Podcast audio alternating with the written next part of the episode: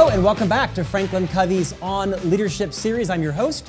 My name is Scott Miller, and each week I have the honor and the privilege of being able to interview a different thought leader, someone in the space of leadership development. We've been privileged to interview four-star generals, Pulitzer Prize-winning authors, experts, and C E Os that are all focused on building a winning culture inside organizations. Now, we all know that leadership starts with yourself. You cannot lead other people unless you are able, capable, willing to lead yourself, which is why today our guest is perhaps not a household name in the corporate arena, but a household name in every house in America and the world. Our guest today is Matthew McConaughey, the author, author of this remarkable book that is taking the book world by storm, Green Lights. Matthew McConaughey, welcome to On Leadership.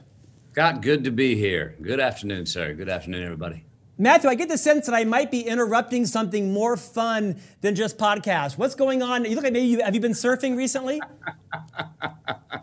uh, no, I haven't. Actually, you're not interrupting to anything too much fun. I actually just got surgery on my knee. I tore my meniscus, so I'm I'm I'm, I'm limping for the next few days.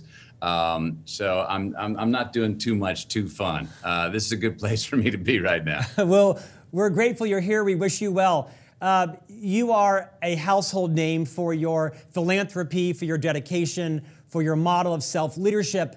You're an Academy Award-winning actor. My three sons, who are six, nine, and ten, are so excited that I am interviewing today Buster Moon.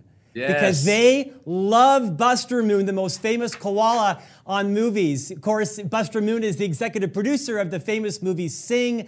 They have no idea about any of the rest of your movies, but man, they are in love with Buster Moon. Tell us, why does someone of your sort of stature choose to be the voice behind a cartoon character in a movie like Sing? Why does that appeal to you? Sure. Well, for starters, you know, I kept getting asked the question, So which of your which of your movies are your children's favorites that you've done? And I every every time my answer was like, I haven't made any movies they can see yet. so, um, you know, this this Illumination, uh, Chris Maldonado came to me with the with the offer to be the voice of Buster Moon and Sing. I read the script. I, I really liked it. It looked like a lot of fun. I like doing voices anyway, and I was like, yes. This is something I can do. That's something my kids can finally see. Um, so we did the first one. I also did Kubo and the Two Strings, which was, was another really nice animated uh, feature. And um, are we just now finishing up on the second Sing, um, Sing Two, and uh, it's it's a whole lot of fun. It's uh, you can. You can uh, you can show up and do the work in your pajamas if you want, um, but it's really interesting the process of how, how they make it. They have a they have a camera recording you as well to pick up your annotations or your or your motions or your or your actions, and they'll integrate those physically into the animated character as well. Um, it can be the smallest thing as a as an eyebrow lift, and they'll integrate those into the character. Um, but it's just you go in, you press the tape, you record, and you can't mess up even if you try.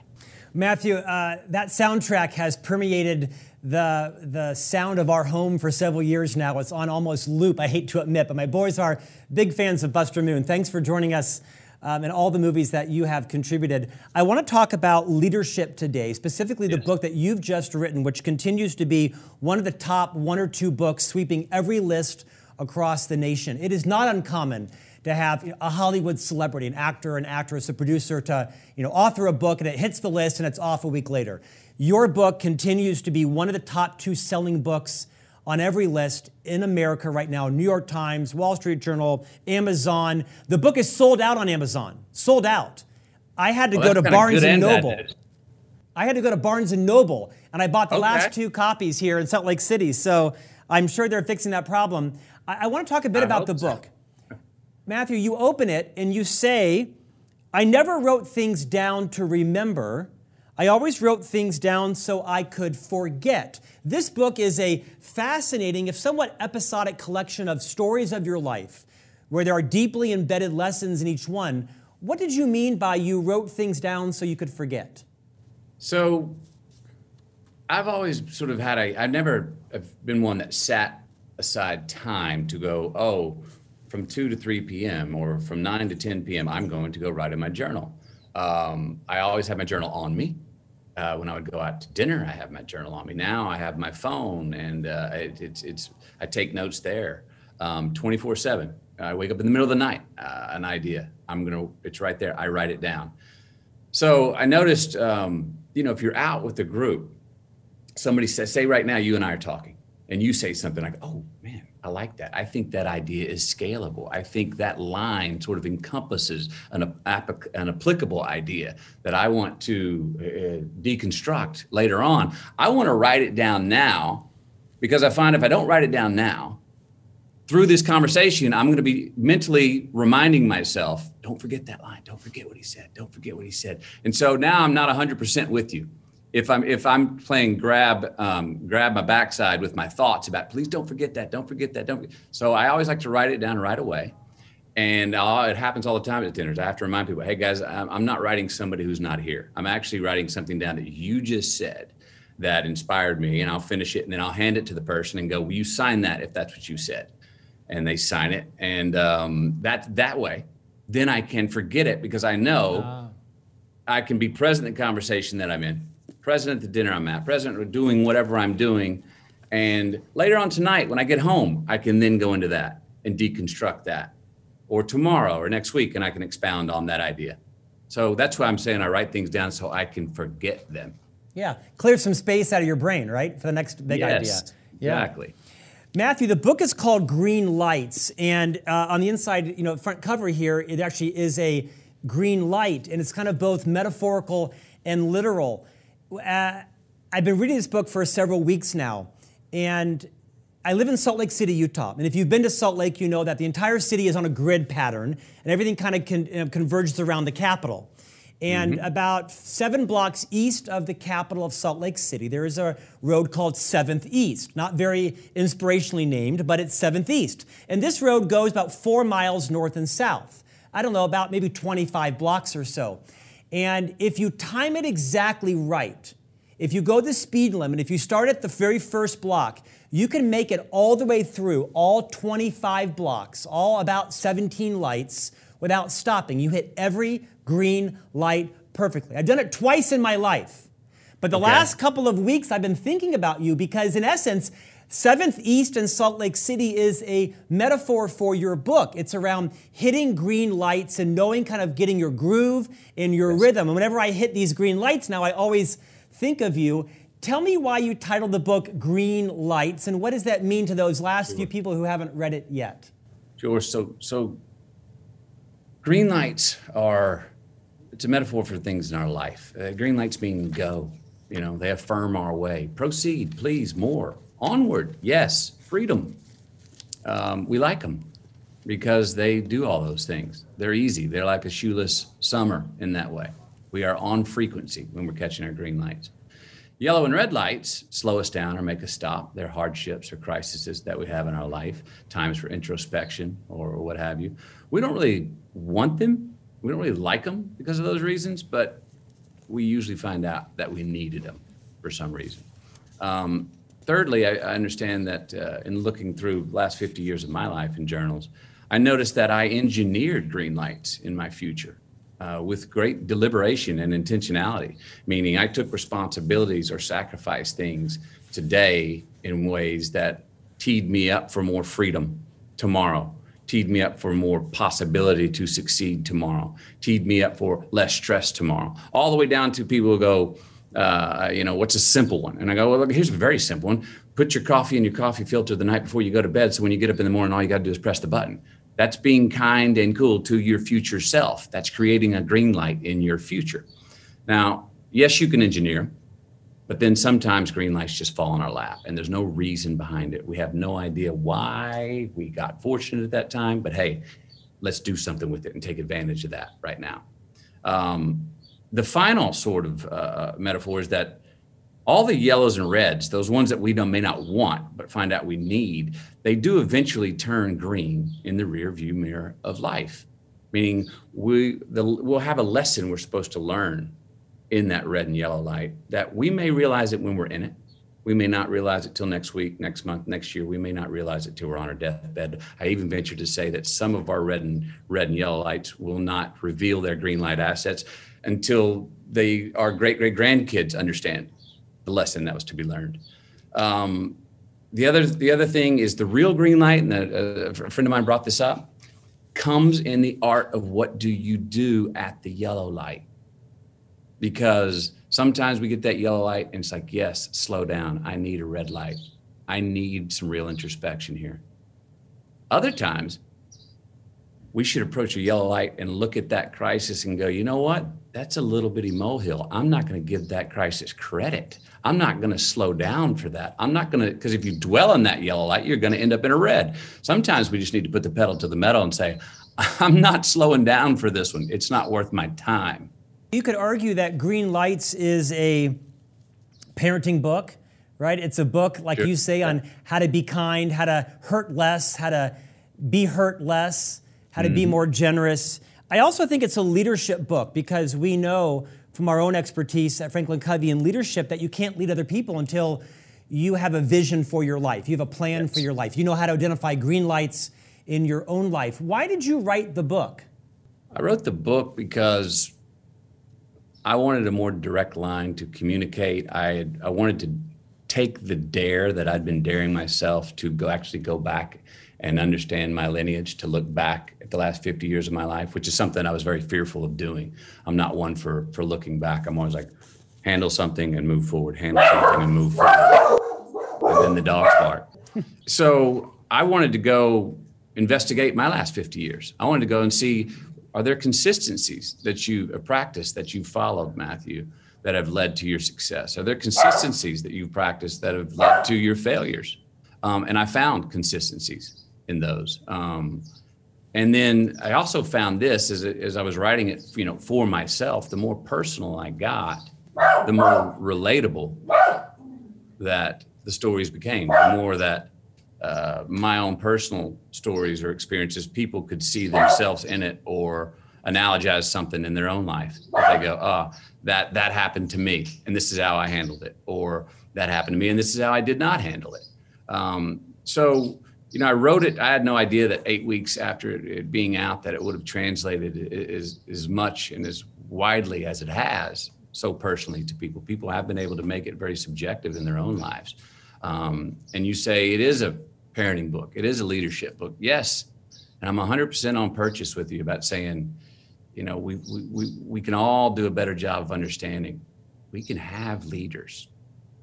We can have that person in office that we wanted, that we voted in. We can have that boss that we revere. They can't do it for us. We all have to be, we can have, you know, a minister of culture, but we all have to be ministers of our own culture. We are a self-determining species. And uh, I think we need to give ourselves more credit uh, to, to shake hands with that fact. Matthew, you share some very vulnerable, visceral stories around your upbringing, your parents' relationship, um, married to each other three times, divorced from each other two times. You share a lot of pain and a lot of uh, relatable stories for people who had struggle in their own life. There are some great lessons in the story. I, ha- I admit I have not seen this epic film called Scorpion Spring, but you share you share a valuable lesson about the power of preparation. Would you take your time and reconstruct what is the lesson that you learn and you share to us? It's a leadership lesson. It's a life it lesson is. Around the power of preparation. Kind of back into it as to why you become a butt full of yourself, and then what happened on Scorpion Spring that you now yeah. share with us. So this is about, I think this is early nineties. I had just finished a film called Boys on the Side. It was a very conservative character. And coming out of that, all the auditions I went on, I'd get a call back once, a call back twice, but then never get the part. And every time I'd leave the audition, I was like, ah, you did, you left something in the bag. You, you, you didn't take a risk. You kind of gave eighty-five percent. Well, all of a sudden I get this blind offer for this film, Scorpion Spring. No audition needed, just you got the part. It's a one-day part. Um, and just come in and do it, Matthew. So I get that part. And I decide, you know what, Matthew, you need to go back to how you first learned acting, which is in Dazed and Confused. When you didn't know what acting was, you didn't even, that you were had three lines that turned into three weeks work. You just knew your man and went and did and acted as your man would. Well, that's a good idea, I thought. So I said, for this script, Scorpion Spring, I'm not even going to read the script. I'm not even going to read the scene because I'm just going to know the scenario. My man is a drug runner on the on the on the southern border in Texas. Coyotes are bringing his drugs over. He's going to take them out, not pay them, and steal the drugs. That's all I need to know, and I'll just go do what my man would do. Bright idea, right? Yeah. So I get to the set. I'm on the mark. We're about to shoot that scene that I have not read. I know nothing about. The other actors are there. Uh, script, uh, P A, production assistant, comes by and says, Mister McConaughey, would you like to see the sides? And that's a miniature version of the day scene. And I guess I was feeling a little insecure with my decision to not prepare at all because I said, yeah, let me have a look at those. Thinking, if it's written well, well, this is obviously what my man would say and do. And if it's not written well, I'll just say and do what I would say. Well, I look at page one.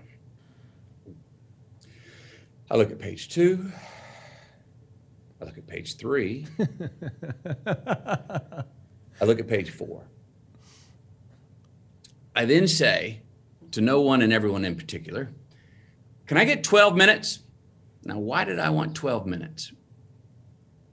I wanted twelve minutes because I thought that would not be too long to inconvenience the crew, but I also wanted twelve minutes because I thought that might just be enough time for me to memorize a four-page monologue in Spanish that was written that my character's supposed to say in this scene. Ooh, I felt this bead of sweat come up on the back of my neck. And yes, twelve minutes was not enough time to inconvenience the crew, but it was also not enough time to learn a four-page monologue in Spanish because, hey, I, uh, I took a semester of Spanish in my sophomore year in high school. So I was thoroughly embarrassed. Um, I was stressed out. I was anxious. Uh, I went and did the scene. I've never watched it. I don't even know what I did.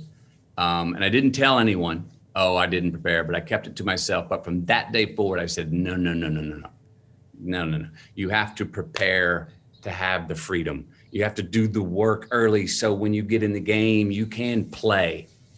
And it was a really, really good lesson that led to many more successes later on. I would argue that that lesson That the, that fear and discomfort and the embarrassment that I felt from that made me prepare so much for, say, the movie A Time to Kill, which I was not offered the role of Jake Brigance. I was offered another much smaller role.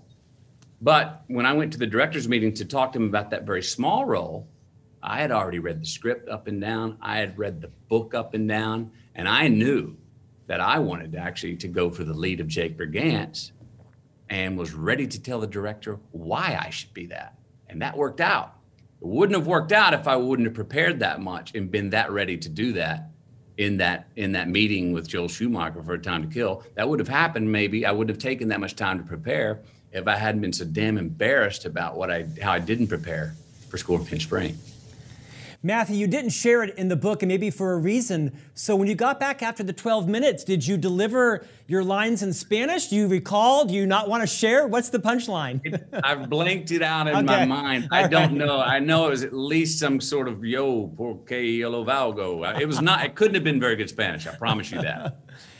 um, hey, you mentioned A Time to Kill, and you've talked a bit about the serendipity of sometimes, you know, green lights fall in your lap. And I think it's in the book where you write about how, you know, you went from a life of uh, obscurity to a life of worldwide fame in a week. In a weekend. In a weekend. Would you just recreate that experience for our listeners and viewers and talk a bit about how you have kept yourself grounded since that weekend pivot point from living in obscurity to living sure. as one of the most arguably famous people in the world? It was wild, and it happened so acutely.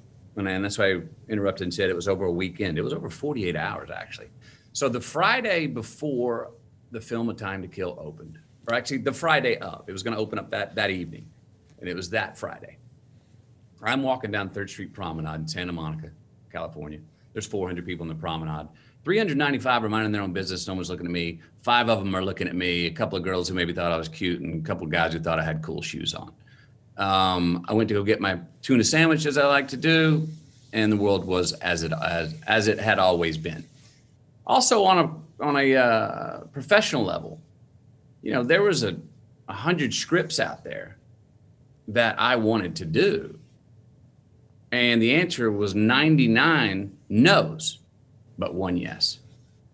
I will do anything to do any hundred of those scripts. I'll do anything. Now, Time to Kill opens up Friday night. It does well. It does well Saturday. It does well Sunday. Monday comes. forty-eight hours later, I walk down the same promenade to go get my same tuna sandwich. four hundred people are on the promenade. But this time, three hundred ninety-five are staring at me, and five aren't. And one of those five are blind. Everybody's looking at me. I'm checking my nose, my fly. What just happened? The world just inverted. How did the world just become a mirror? What just went on? At the same time, those hundred scripts I wanted to do that forty-eight hours previous were ninety-nine no's and one yes, inverted. ninety-nine yeses, please do this. Please take this role, Matthew. Wait a minute. forty-eight hours ago, I would have done anything to do any of them. And now you're telling me I can basically do all of them? You want me to be discerning right now? You want me to decide which one is the best for me when just two days ago I would have done any of them and now you're telling me I can do all of them? Overwhelming. Um, I noticed on the promenade that, ah, I just became famous. Ah, and what I noticed from going forward there is after that weekend, I, it's extremely rare for me to meet a stranger. Meaning before that weekend, I meet you, we say hi, we, we get going talking. You hear I have a dog barking in the background. You ask about the dog, I tell you about the dog. It's part of our conversation. Well, after that weekend, I have people coming up to me going like, oh my God, I'm so sorry about Miss Hudd, Matthew. I've never met this person, number one. I also wonder how they know I had a dog. Number two, how they know her name was Miss Hudd. Number four, how they know she had cancer. Whoa, you just skipped four salutations uh, of getting, getting to know you.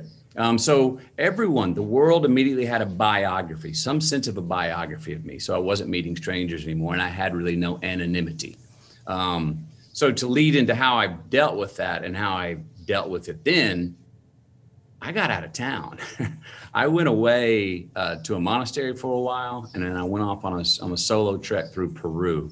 I, I went to Peru because um, I had a dream that led me there, but it was also a place where I, I went to places where there was no electricity, where no one would know my name. They did not even speak the same language. I needed to go away to hear myself think. I needed to go away to let memory catch up with me. All of a sudden, the roof had been taken off my life. And in that happening, my feet felt a little off the ground. Mm. And I needed to have some semblance to at least grab my compass and let my let myself listen to myself. I have opinions on things. Let myself decide what matters to me and what doesn't.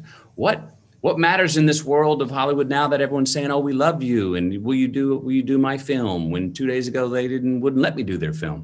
What, what what what matters? How much how much of what they're saying is true and how much is not? Where can I cut the chaff here? And I needed my own time to decipher that and have some discernment. And it's been a very valuable thing for me to go off into solitude. Um, and I think it's a very valuable thing for all of us. I know not all of us can afford to sit there and go, hey, I'm going to take a twenty-two day backpack trip with myself to Peru. But even on a daily maintenance level, even if it's five minutes here and there, just try to have a little solitude. People do it, you know, through prayer, through meditation, through exercise, through taking a walk, through just going off to a quiet space and sitting there and going, I'm not really going to think of anything. I just need to sit here. And I find that in doing that, it puts demarcations between all of our responsibilities. And if we don't have the demarcations in between the events of our day, responsibilities of our day, the things that are on our proverbial desk, they start to stack up in a vertical manner on our proverbial shoulders, and we start to feel the weight of them. And I find that if we can take a little time out, a little time for ourselves, a little solitude to get the view of everything we have, our responsibilities, what we want to do, those things that feel vertical and are, and are, and are putting weight on our shoulders suddenly lay horizontal. And it's much easier and less stressful to get what you need to get done when it's laid out in front of you than when it's stacked on top of you. Matthew, a big part of your book resonates with this concept of gratitude, right? You were raised by your parents to be enormously grateful. You talk about it a lot on many of the interviews you've done for this book, even prior to this book. Our co-founder, Doctor Stephen R. Covey, who you know wrote the book, The Seven Habits of Highly Effective People, one of the concepts he popularized is this term called an abundance mentality. I think it describes mm. you well. You are a very abundant person, whether it be with your resources, your fame, your love. You, you often turn the spotlight on to other people. You share a great story in the book about you and some buddies going abroad and renting some um, motorcycles for a few weeks. Will you share that story in detail? And then make sure you hit the punchline on how it relates to an abundance mentality by the, um, by the vendor. I, I sure will. Um, before I get into that, I'd like to piggyback. You just gave me an idea, that abundance mentality. I'm, I'm working on a theory right now um, that I was inspired by my uh, conversation with my pastor, that generosity breeds gratitude, mm. and gratitude actually breeds responsibility. Responsibility breeds freedom. I'm link. I'm working on a theory that links those those four, and it all starts with generosity, which mm. is where more synonymous with the, with abundance mentality. Mm-hmm. Um, so that was a time when I just moved out to Hollywood.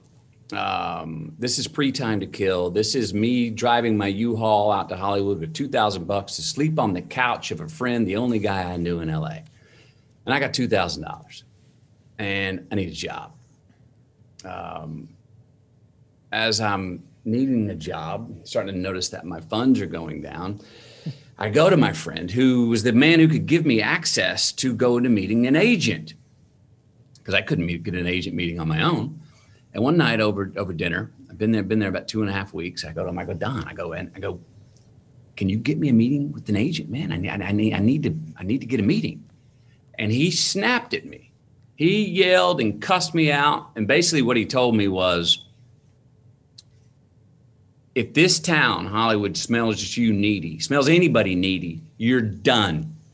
What you need to do is get the hell out of here, go off somewhere, and quit thinking about trying to get a doggone agent and trying to get a job, because you're too needy right now. So I knew he meant it and saw the wisdom in what he was saying immediately. So I got, I hooked up with a couple of good buddies, and we got economy class tickets to Amsterdam, a little cash in our back pocket. And we said, let's go. Our dream was to go ride motorcycles across Europe. Well, in Rosenheim, Germany, we came across this motorcycle shop, beautiful motorcycle shop, and met the owner called Johann. And he and his wife were there, and we told him what we wanted to do. We wanted to ride across Europe, and he pulls up these beautiful bikes, brand new bikes. Uh, um, and we look at him and go, this is great. Yeah, but but how much is this going to cost? And the cost was going to be like twelve thousand dollars, fifteen thousand dollars. And we were like, whoa, whoa, whoa, whoa, whoa. Okay, no, no, I'm sorry. We have to, we have to downscale quite a bit, because we don't even have twelve hundred dollars to, to spend. Is there any possibility of anything? Do you have any old, old bikes that we could borrow?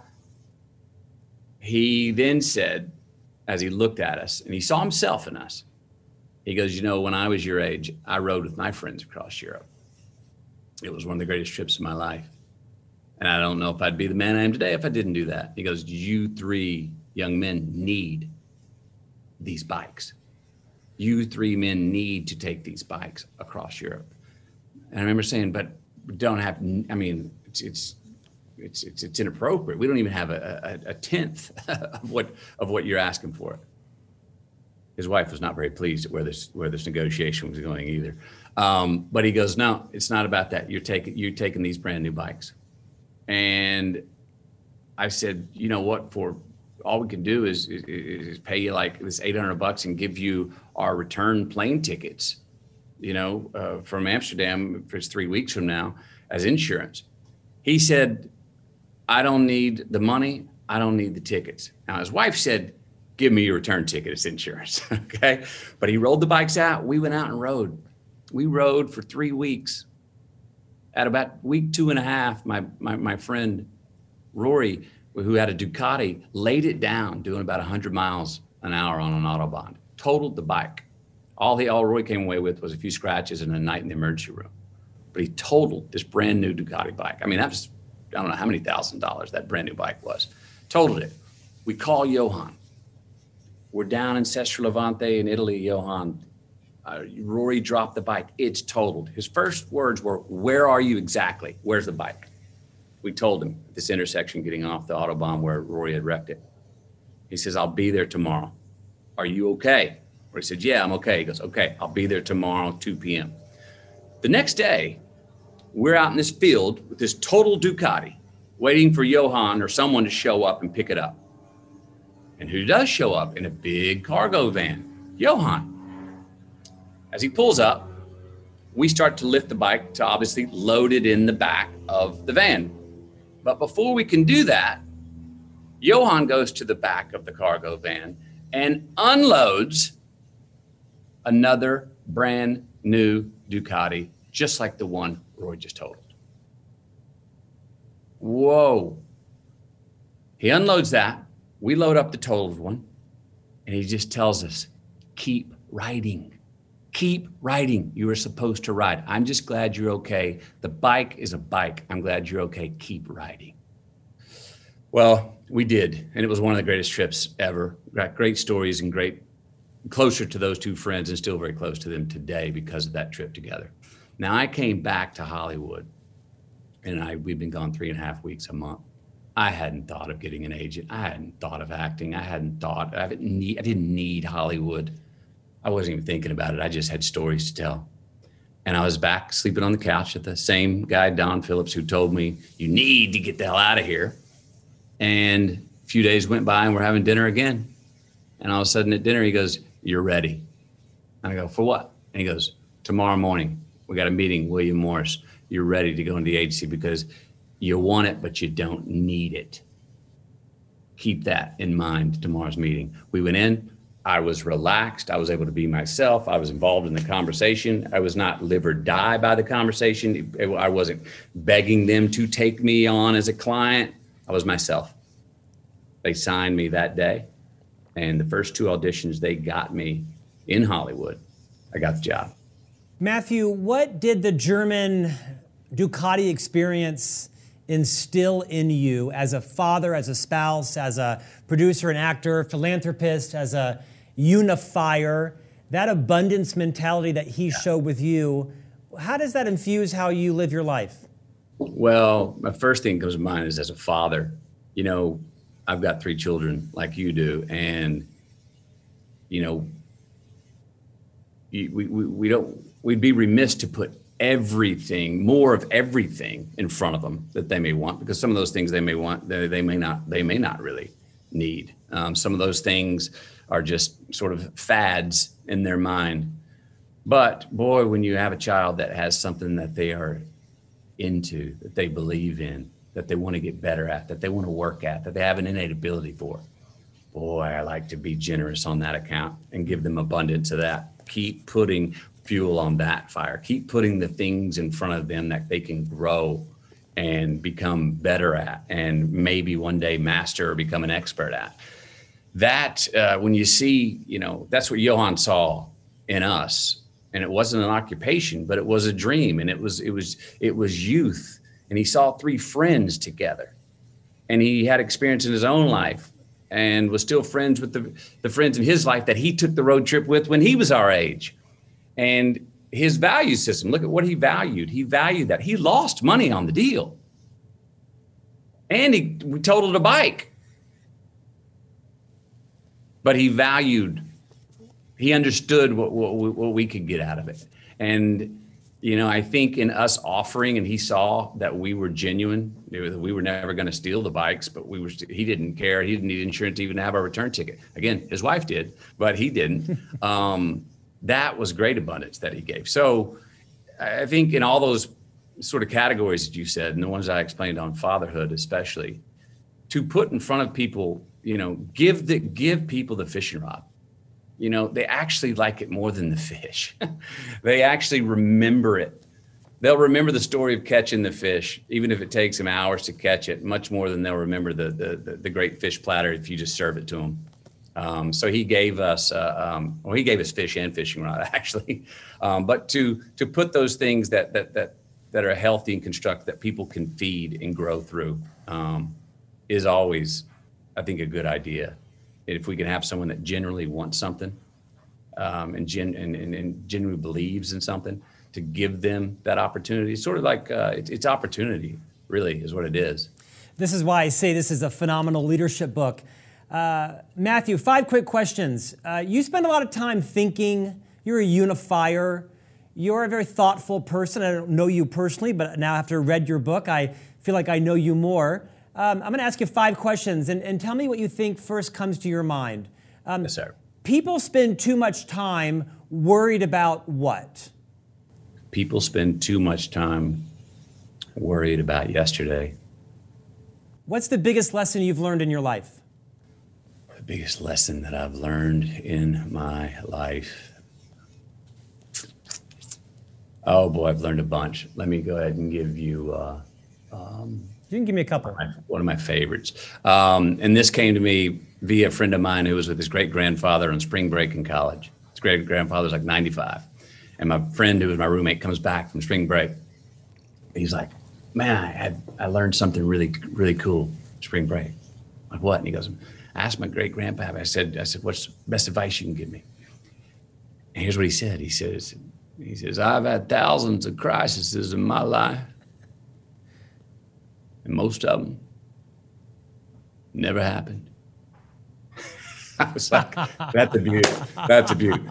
Also, um, you know, when we can, and especially this is constructive for us as a as a collective people going forward, and it's a little bit of uh, it's a little bit of forgiveness, and it's a trick that unties the knot in contradictions and actually lets people uh, heal, which is um, if you're not sure how to respond, please make sense of humor the default emotion. A little laughter does not deny the crisis. It actually can be what opens and unties the knot to, to, to fixing the crisis. That story reminds me of one of the beautiful accolades you gave to your mother. I think it was your mom, where you share early on in the book about how your mom took lots of worries to sleep but forgot about them over the night. Will you recreate that little adage for us? I'm well, getting it wrong. But. Now, she's committed, okay? Now, now, now my mother is, is is a little different than me. She is an example of the value of denial if you're truly committed to it, and she is. Um, yeah, so my mom, I tell you know, a few years ago, my mom's eighty, eighty-eight, about to be eighty-nine in two weeks. And I say to her, because she's in great shape, she's really sharp mentally, zero stress. I'm like, Mom, do you have things that when you go to bed at night, do you make a, a list in your mind of things that you regret or things you could have done better that day or things you, you want to improve on? Or and she's like, oh, honey, oh, every night I make a mental list. It's usually like twenty, twenty-five things that I know I should do better, that I regret that I did. I said, okay. She goes, but honey, the thing is, when I wake up in the morning, I forgot them all. Matthew, Matthew, the book is a masterpiece. You are such a genuine storyteller. Uh, two more questions, and then we'll finish. I know your time is precious with your family and your healing meniscus. Um, What's one of the biggest lies you were taught early in your life that you learned later in life was not true? Ah, that's a good one. Let me think of a good answer. Let me tell you this one. And this, you know, there's, there's, we all, as, as fathers and as parents, we know this. Our kids ask us questions sometimes, and it, we instinctively go, oh, I better have a great answer because I'm about to, what I say here is going to be written in the lineage yeah. of this child. You know, that they're going to take it literally, and it's going to reshape their perspective of the world. Well, I asked um, the principal of our school, I was in kindergarten, a question on the corner of Getty Street in Uvalde, Texas. I was looking up at a cloud. When you look at a cloud, it, was a, it, was a, it had shape, it had form, I could see the outside of it. And his name was Mister Mayor. I said, Mister Mayor, uh, how, how, how How big is that cloud? Is it as, and he, is it as big as the world? And he goes, yes, Matthew, that cloud's as big as the world. Now, what did that do to me? That made me, from that day on, go, well, I'd rather be a sailor than an astronaut because an astronaut's just too wild of an idea. It's too far out there because I know that it takes us for instance, in my, I'm a, as a kindergartner, I'm like, well, I know it takes us, you know, fifteen hours to drive to Florida for the weekend summer vacation. And, you know, and that's, I've looked at the map, that's only that far on a map, that on a globe that's that big. I mean, if it takes that far to get there, but I'm looking at this cloud and I can see the outline, that must mean that that cloud is so far away that it's unattainable. And then I also got my first plane ride, got on a jet. Well, what happens when you, when you take off in a jet? In the first five minutes, you're in a cloud. And so in my mind, I'm going, well, wait a minute. If that cloud was that far away and we're five minutes off the ground and we're already in the cloud in a jet, this jet must be able to go a billion miles an hour. But it, it, it, what it did, it didn't dampen my dreams, but it made me, for instance, my analogy's always been like, hey, from that day on, I was always like, no, I'm in the Army, not the Air Force. I want to deal with what's on the ground because that's practical. Mm. I want to deal with what's practical mm. and right in front of me, because that up there is just too far to even consider. So just deal with what's on the ground. Again, be a sailor rather than an astronaut. Well, of course, as I get older, I uh, find out that no, that cloud's not as big as the world. That cloud's actually right over there. It's not even as big as this, you know, th- this little neighborhood. Um, and I had times in my life where I was like, damn it, Mister Mayor, why'd you tell me that?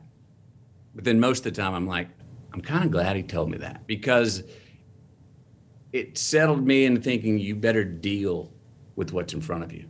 You have to deal with what's in front of you. And even if you go down a path you've already taken, it's a different path because it's another time. Or even if you retrace a path that you went and you go back, you come back the other way, it's a different journey because you're coming at it from the other direction. Um, so it sort of opened up my imagination uh, as a young kid, and still to this day, in seeing beauty and creativity and possibilities and opportunities right here in every relationship, in my backyard, across the street, um, in, across the state, across the nation, across this globe. And that's enough for me. Um, so that's one of the things I learned was not true. Huh. But did sort of shape my perspective very early on, and still does to a large extent. Matthew, we'll finish up. Um, flip the script. What's the biggest truth you dismissed outright that have now learned you should not have? The biggest truth that I dismissed? Oh, man, man, what's a good one that I dismissed early? Let me think. Um, Your parents taught you a lot of lessons. Much of the book is dedicated to lessons taught to you by Well, let me father. tell you this one. I'll tell you one that I'm going to flip it on, Ted. I go to nineteen seventy-seven. I'm eight years old. I enter the Little Mister Texas contest. Yes. I get up there. I ride a horse out. I do an interview, talk about four H, how what I know about farming, ranching, et cetera, et cetera. Say my yes ma'ams and yes sirs, et cetera. Tip my hat. All of a sudden, next thing I know, I got a trophy in my hand. I'm taking a picture. Wow. We go home. My mom put that picture of me holding that trophy right there in the kitchen, where every morning when I walk to, to, to breakfast, she'd point, she'd go, look at you, there you are. You are Little Mister Texas, Matthew. Little Mister Texas, you are. That's nineteen seventy-seven. So I saw that every day all the way up through nineteen eighty-eight, because that's when I finished high school. Every morning I heard that and saw that. I'm Little Mister Texas. Let's cut to two thousand eighteen. Starting to write this book, I'm going through journals. I come across this picture that I had a, now a digital picture of this picture of me holding this trophy, Little Mister Texas. Something catches my eye on the nameplate of the trophy. I zoom in on it, and it says runner up. Would I would I be here with the life I have if I were grown up thinking I was runner-up, Scott? I don't know. Matthew, so sometimes, yeah, sometimes a good malaprop can send some people in a, in, a, in a good way. Matthew, I think it is fair to say you are a unifier. I have watched many podcasts and interviews with you in a time of massive division, pain, crisis, trauma in our country, in our world. You are a unifier. What's next for you? What can you do? How can you inspire through your own it's, modeling it's, to, to help us? It's a great question, and um, I'm looking for that answer myself. I um, I want to step in the most useful role of leadership that I can. I don't know what that is. I've you know, people dangle out politics. I don't under, uh, politics for me still needs to redefine its purpose. I also, I'm also not interested in being in a position that many politicians are, that you go put some Band-Aids on some things, and then those Band-Aids are ripped off as soon as you're out of office, and there was really no real evolution in the whole thing. I'm going to go back to what you said when we started uh, this conversation. You know, when we talk about when we have our leaders, um, and it's like we get our leader that we voted for or we want or we want to follow, and they get us to st- get up out of our chair and come to the edge of the porch and go, yes, I'm with you. And then as soon as they're in position to lead, and as soon as they've been nominated or whatever that is, we usually go sit back down and go, ah, good. We're good now. He or she's got it. No, we got to get off the porch. We can't, they can't, no, none of our leaders can't do it for us. It starts with you and I in the mirror. And if you or I individually, if you and I individually, and everyone individually looks in the mirror and says, I'm going to be a little bit better today at this, whatever that value is. I'm going to be a little more fair, a little more generous, a little more abundant, a little more accountable, a little more responsible. I'm going to have a better sense of humor, whatever that is. If each one of us individually says we're going to incrementally get a little bit better, that's how we make a collective change. That's the epidemic that we want, that we don't want a vaccine for. A value epidemic right there. But and we have to know, we know it, but we don't admit it. It's personal. Um, and I think once we realize, and you said, I mean, uh, you used the word unifier. We got to understand that these things like responsibility and freedom and wants and needs and selfishness and selflessness are not contradictions. They're actually a paradox. There's a place where the best choice for you is the best choice for the most amount of people. There's a place where the best choice for me is the best choice for we. Every one of us can make a decision that the most selfish decision is actually the most selfless decision. The most selfless decision is actually the most selfish decision. So when we quit making these contradictions, and look at our politics now, red and blue, great contradiction. They illegitimize the other side. Yeah. They invalidate the other side. They make the other side persona non grata, obliviate them, you don't exist. Well, so now you're stuck with fifty-fifty. Uh, we, we've got to, we've got to bond social contracts again, and it starts with you and I in the mirror. Matthew, you don't need to sell any more books, that you would invest forty-five minutes and come on and talk to us about leadership, parenting, this unification. Uh, you are a manifestation of the abundance mentality. Thank you, sir, for your time. The book is Green Lights, hilarious, tender, raw, uh, some parts relatable, some parts not, but what a gift your book has been. Uh, it's deserving for it. I hear the audiobook is like all the rage. I own a couple copies. My wife and I, Stephanie, are reading it together in bed each night still, uh, second round, but I hear the audiobook is phenomenal. Thank you, sir, for your time. Such a gift. I appreciate it. You are welcome. I quite enjoyed it anytime. Wow, what a discussion today. Matthew McConaughey, pick up a copy of Green Lights. Uh, great leadership book, great self-leadership book. We'll see you back here next week with another guest on leadership.